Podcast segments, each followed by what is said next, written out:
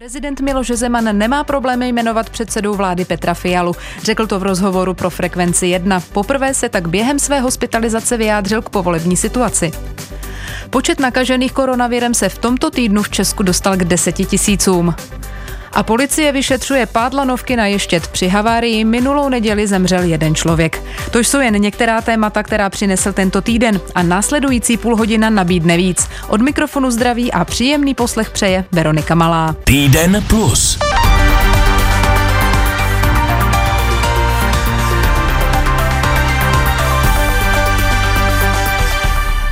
Poprvé po dvou měsících v pátek veřejně promluvil prezident Miloš Zeman. V rozhovoru pro Frekvenci 1 řekl, že se cítí dobře. Ústřední vojenská nemocnice ho přeložila na běžný pokoj. Zeman taky řekl, že nemá problémy jmenovat předsedu ODS Petra Fialu premiérem. Pověřit sestavením vlády dosavadního premiéra Andreje Babiše z hnutí Ano Zeman neplánuje. Andrej Babiš, se kterým jsem před chvílí telefonicky mluvil, nemá zájem stát se premiérem. Důvod je celkem prostý, že s ním nikdo nechce jednat. Miloš Zeman také řekl, že udělá vše pro to, aby nová vláda vznikla co nejrychleji. Já ze své strany udělám vše pro to, aby tato vláda vznikla co nejrychleji. Samozřejmě některé oficiality bude asi zapotřebí omezit. Například tuto vládu jmenují v Lánech a nikoli na hradě. Fiala na Twitteru napsal, že ho prezidentova slova potěšila.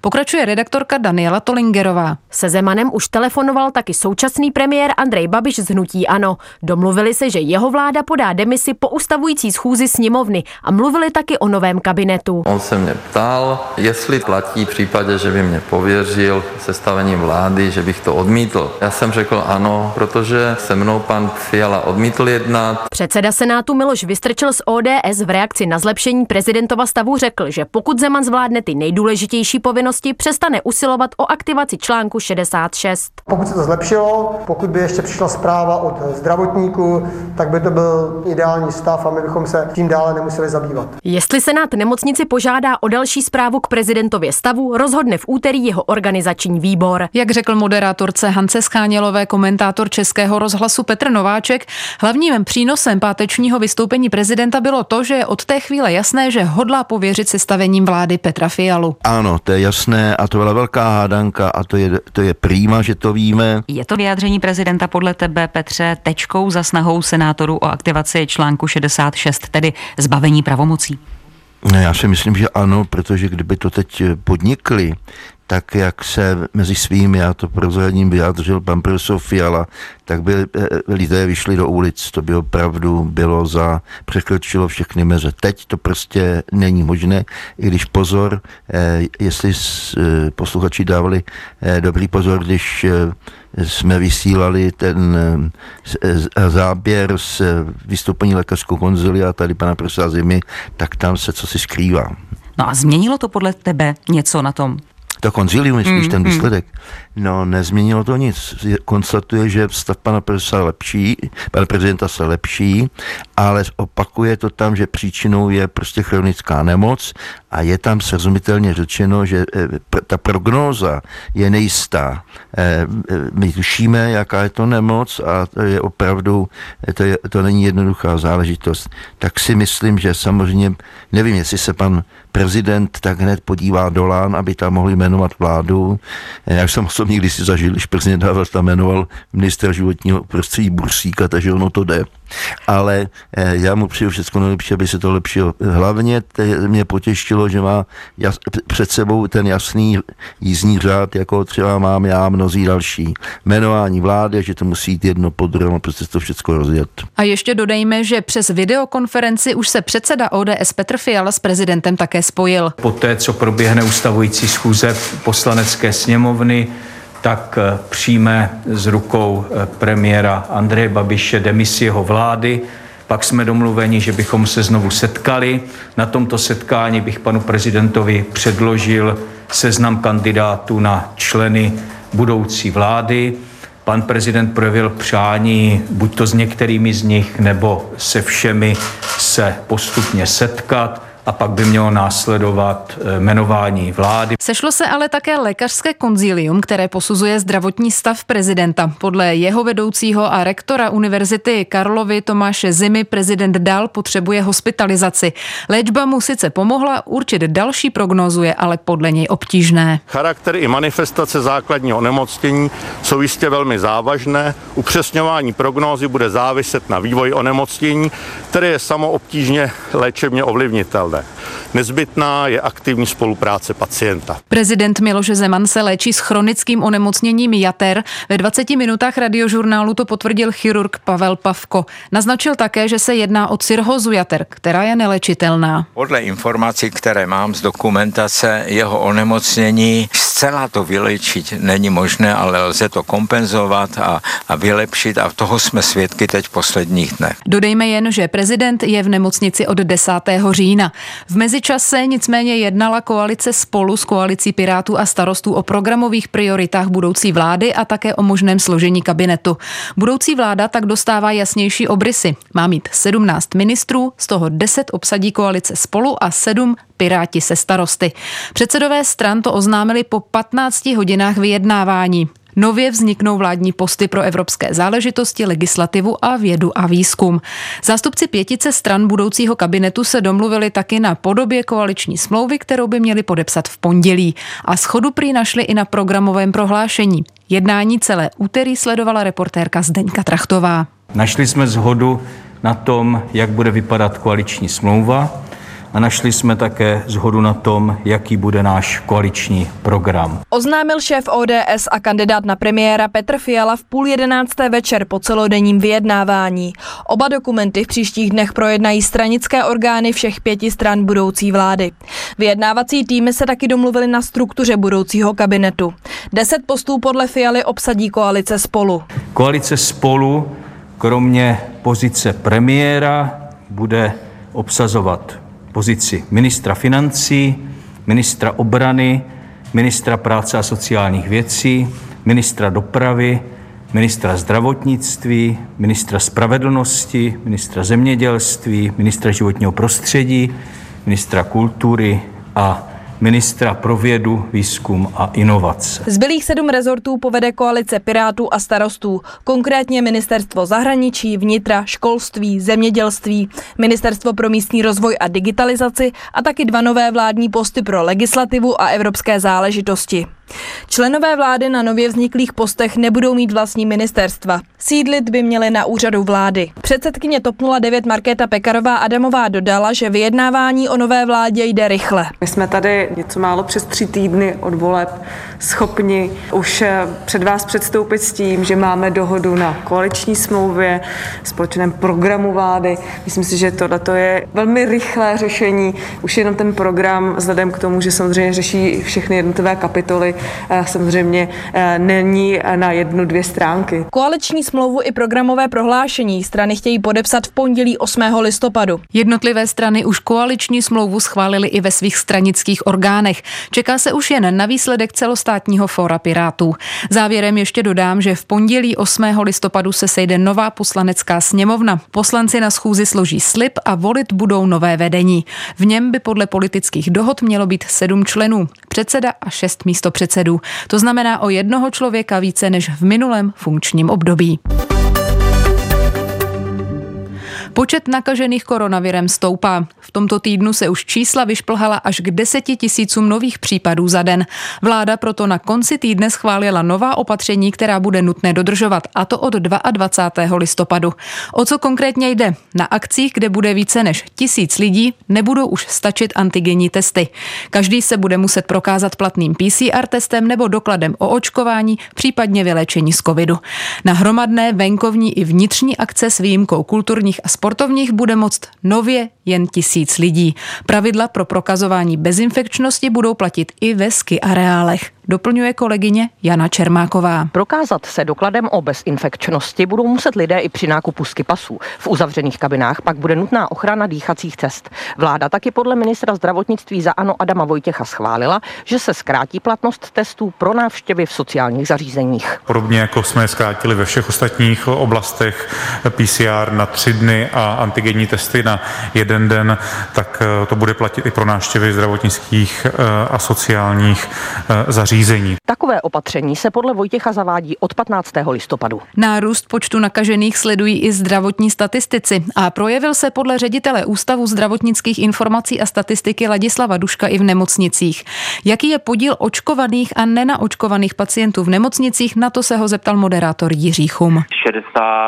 66-67% jsou neočkovaní a ten zbytek jsou 67%, ano, a ten zbytek 33% jsou lidé s dokončeným očkováním. Zajímá, zajímá, lidé, zajímá mě to, jestli ti očkovaní, kteří jsou na JIPu, mají nějaké přidružené komplikace. Zdali... A ti lidé s dokončeným očkováním, kteří mají velmi těžký průběh, tak jsou eh, velmi často velmi seniorní ročníky, hmm. Eh, tím myslím průměrný věk 75-78 let a mají opravdu řadu eh, přidružených chronických nemocí, poměrně vážných, takže je, nabízí se hypotéza, kterou samozřejmě musí potvrdit konkrétní nemocnice, ale nabízí se hypotéza, že jsou to lidé, sice teda po očkování, kde ta vakcína ale nemohla 100% toho člověka ochránit, anebo došlo už k vyexpirování nebo vyprchání té, vyprchání té ochrany. Stále platí, že se nákaza šíří hlavně mezi neočkovanou dospělou populací, nebo i tady je nějaká změna, nějaký jiný trend?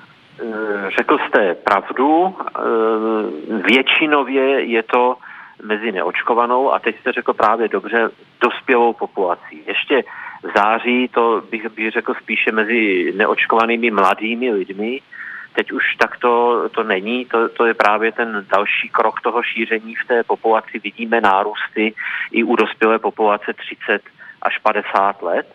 A je to většinově u neočkovaných, kde samozřejmě to může být zkresleno tím, že očkovaní se testují eh, méně často než ti neočkovaní, ale potvrzují to i ty eh, nové příjmy do nemocnic, takže si myslím, že toto je pravdivá informace, ale nově vidíme i nárůsty nákazy eh, v kategorii, eh, z těch seniorních kategorií 65+, plus, a opatření se zpřísňovala i na začátku tohoto týdne. Do hospod, restaurací nebo třeba kaváren je nově potřeba i potvrzení o bezinfekčnosti. Personál jednotlivých podniků má nově povinnost ještě před obsloužením hosta požadovat buď doklad o očkování, negativním testu nebo o prodělání nemoci. Preventivní testování na koronavirus přestali taky plošně proplácet zdravotní pojišťovny. No a zkrátila se taky platnost testů. Antigenní test bude nově platit 24 hodin, PCR místo 7 dnů jen tři. A návrat do škol po podzimních prázdninách v pondělí doplnilo plošné testování dětí v osmi okresech. V jednom z nich, konkrétně v jedné ze základních škol v Přerově, natáčela ještě před samotným testováním i kolegyně Barbara Taševská. My jsme to vlastně měli takhle popsaný po třídách. Ilona Bočinská, ředitelka Přerovské základní školy Boženy Němcové, má v ředitelně několik krabic s testy. Pokud děcka nebyly nebo se to nevyužilo, tak to holky vrátili a do toho dalšího kola jsme jim dopočítali zase další. A teď jste si jo, teda takže... vyzvedli, vyzvedli A teď další. jsme si vyzvedli těch 175 testů nových a vlastně ty testy jsou dopočítané jakoby k těm bývalým uh, testům, co nám zůstaly z těch bývalých kol. Jsou to teda antigenní testy? Jsou to antigenní testy a jsou to vlastně ty, které se skládají z té ampulky, s, jak se tomu říká, tady z toho šťouradla, a tady je vlastně ten samotný test. Do školy chodí 205 dětí, přestože Přerovsko patří mezi okresy s nejvyšší nákazou koronavirem. Na této škole zatím měli v karanténě jen jednu třídu. Já si myslím, že v současné situaci, která je, že je to velmi vhodné, protože si myslím, že pokud mezi těmi dětmi opravdu jsou děti nakažené, tak díky tomu můžeme opravdu odhalit zdroj, o kterém ani nevíme a nemáme tušení. Takže já to teda vítám. Testovat se budou i všichni žáci ve školách na Prostějovsku, naopak na Olomoucku a Šumpersku, kde kde se nemocnost také zvýšila, zatím testování naplánované není. V případě zhoršení epidemické situace se podle ministerstva zdravotnictví zapojí do druhého kola testování 8. listopadu. K nějakému testování v naší škole zatím informace nemám. Co se týká dalších informací, jak to bude do budoucna, zatím mě nikdo neoslovil. Uvedla Vladimíra Švecová, ředitelka Olomoucké základní školy Zejerova s tím, že absence Olomouce mezi okresí nepříjemně překvapila. V pondělí se tedy testování ve školách rozšíří o dalších 23 okresů. Další kolo testování je potom naplánované ještě na 15. listopadu. Posloucháte Týden Plus. Ohlédnutí za uplynulými sedmi dny. Premiéra v sobotu po 18. hodině. Škody v řádu milionů korun a odstávka do odvolání. Tak vypadá situace na Libereckém ještědu, kde se v neděli zřítila jedna z kabin lanovky vedoucí na vrchol hory. Při tragické nehodě zemřel průvodčí. Podle vyšetřovatelů se pouhý den před plánovanou odstávkou utrhlo tažné lano. Celé vyšetřování je ale teprve na začátku. Natáčela redaktorka Eva Malá. Já myslím, že ten člověk reagoval tak, jak má. Asi tam byla nějaká technická věc jinak. Na to se přijde, že jo. Nepřijdou na to lidi, kteří tomu nerozumějí, přijdou na to lidi, kteří s tím dělají. Zhodnotil tragickou událost průvodčí Lubomír Hilak, který lanovkou na Ještěty jezdil 12 let.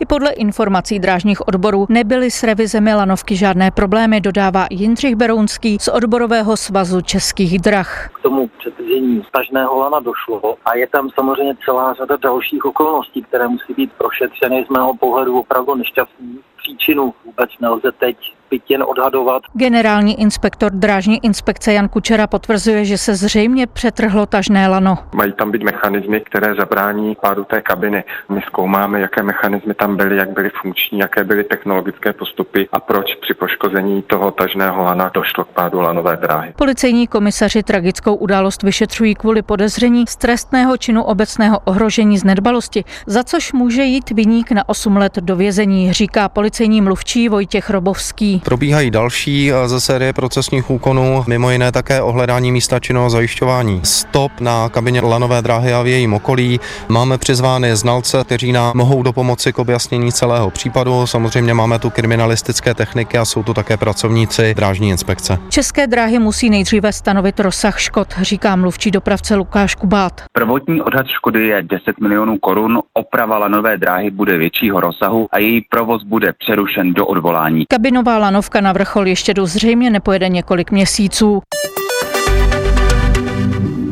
Alespoň částečná úleva pro bývalé zákazníky společnosti Bohemia Energy.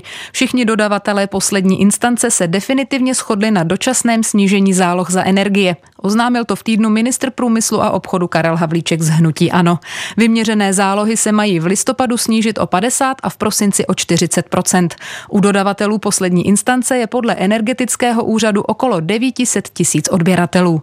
Zálohy se podle Havlíčka sníží díky memorandu s dodavateli. Teď ještě ladíme texty toho memoranda, ale půjdeme tou nejrychlejší možnou cestou s tím, že vlastně už i ti dodavatele poslední instance teď ty faktory začínají dávat na té úrovni o 50% níže. Snížením záloh chce ministerstvo a energetický regulační úřad lidem pomoct lépe se vypořádat se skokovým navýšením záloh za energie. Domácnosti ale vše stejně budou muset doplatit v mimořádném vyúčtování. Například společnost Inoji se snížením záloh souhlasí. Podle jejího mluvčího Martina Chalupského to umožňuje hned několik faktorů. Jedna věc je to odpuštění DPH, o kterém rozhodlo ministerstvo financí právě pro listopad a prosinec pak je to poměrně teplý podzim, kdy ta spotřeba zemního plynu není tak velká, jak se předpokládalo a potom je to i pokles cen plynu na velkoobchodních trzích. Pojďme se podívat, jak nárůst cen energií dopadl přímo na některé domácnosti. Někde vypínají tepelná čerpadla, jinde snižují teplotu na termostatu a někde se ve velkém zásobují dřevem. Tady je příběh 85-leté Květoslavy z Bílovce na Novojičínsku. Vdova žije sama, starší rodinný dům vytápí elektrický kotel a zálohy teď tvoří více než polovinu jejího důchodu. Rodina proto seniorce pořídila kamna, ve kterých si přitápí dřevem. Natáčela s ní reportérka Andrea Čánová. Takže tady takové menší kyblíky a ty kousky dřeva jsou taky poměrně malé, aby to pro ní nebylo těžké, tak Takhle to vždycky mamince nachystáte. Mm, mm, na dva, tři dny, protože potom zase přijedu a zase připravím další. Ukazuje mi Květoslava mladší pod takovým přístřežkem hromady dřeva, které tady rodina připravila 85-leté seniorce. Takže to jste teď pořídili kvůli tomu zdražování elektřiny. Mm-hmm. To jsme udělali kvůli toho, aby se ušetřilo ještě tímhle, že se přitopí. No, nic jiného nám nezbylo. Neumím si sama to tak poradit. A nezdražují jenom energie. Do rostoucí inflace se rozhodla v tomto týdnu zasáhnout i centrální banka. Ta totiž zvýšila základní úrokovou sazbu o 1,4% bodu, tedy na 2,75%. To je nejvyšší jednorázový nárůst od roku 1997. Česká národní banka se tím snaží zmírnit právě rostoucí inflaci. Téma pro kolegu Jakuba Horáčka. Zvýšení sazeb by podle guvernéra České národní banky Jiřího Rusnoka mělo utlomit zejména domácí příčiny inflace. Máme prostě dlouhodobě přehřátý trh práce, velice silně rostoucí ceny nemovitostí. Zvýšená inflace by měla podle nového odhadu centrální banky pokračovat ještě i v příštím roce. Ke dvěma procentům se zřejmě dostane až na začátku roku 2023. Růst sazeb se do cen v obchodech promítne díky tomu, že domácnosti začnou více spořit a ne tolik utrácet, což utlomí poptávku. Guvernér Jiří Rusnok přitom naznačil, že růst základních sazeb bude pokračovat. To se časem promítne i ve zdražení půjček. Banky však své úroky nastavují i podle dalších faktorů. Tolik kolega Jakub Horáček. Ve skotském Glasgow v tomto týdnu začala konference OSN o změnách klimatu. Snížení produkce skleníkových plynů to je jeden z hlavních cílů tohoto samitu. Příklad maličké vesnice nedaleko Oxfordu ukazuje, že ke změně může přispět každý. A to třeba díky dálkovému topení, které tam letos poprvé vyzkouší v zimní sezóně. Je nejen ekologické, ale z dlouhodobé perspektivy šetří i peníze. Ročně totiž ušetří tisíc tun oxidu uhličitého, který se nevypustí do atmosféry. Byl se tam podívat i londýnský zpravodaj Jaromír Marek. North Aston je vesnička jako z pohádky. Starobilý kostelík a hrázděné domy pod korunami staletých stromů. Nenápadná budova stojící kousek stranou ovšem skrývá technologii více než současnou. Před ní stojí Andrew a vysvětluje. We have the field along there na první pohled tady vidíš obyčejné pole, ale půl druhého metru pod povrchem je umístěno kolektorové potrubí, kterým získáváme teplo ze zemského podloží. Celková délka potrubí je asi 700 metrů. Andrew Collins, muž, který celý projekt navrhl a vybudoval, odemyká dveře a vstupujeme do místnosti plné rour, pump, výměníků a nádrží. Tepelné čerpadlo není samozřejmě nic nového. Revoluční je kapacita celého systému, která umožňuje dálkově vytápět celou vesnici. Centrální výroba teplé vody a topení jede obvykle na plyn, ten tady ale není. Podobných systémů, které využívají tepelné čerpadlo, je v celé Británii 10, na nejvýš 20. Je to do jisté míry experiment, ale úspěšný. Když se před dvěma, třemi lety začalo ve vesnici o projektu mluvit, lidé byli opatrní. Teď jsou ale nadšení, tak jako paní Ginny. Poslední dva, tři roky jsme doma využívali topný olej. Předtím se topilo uhlím. Bylo to špinavé a neekologické.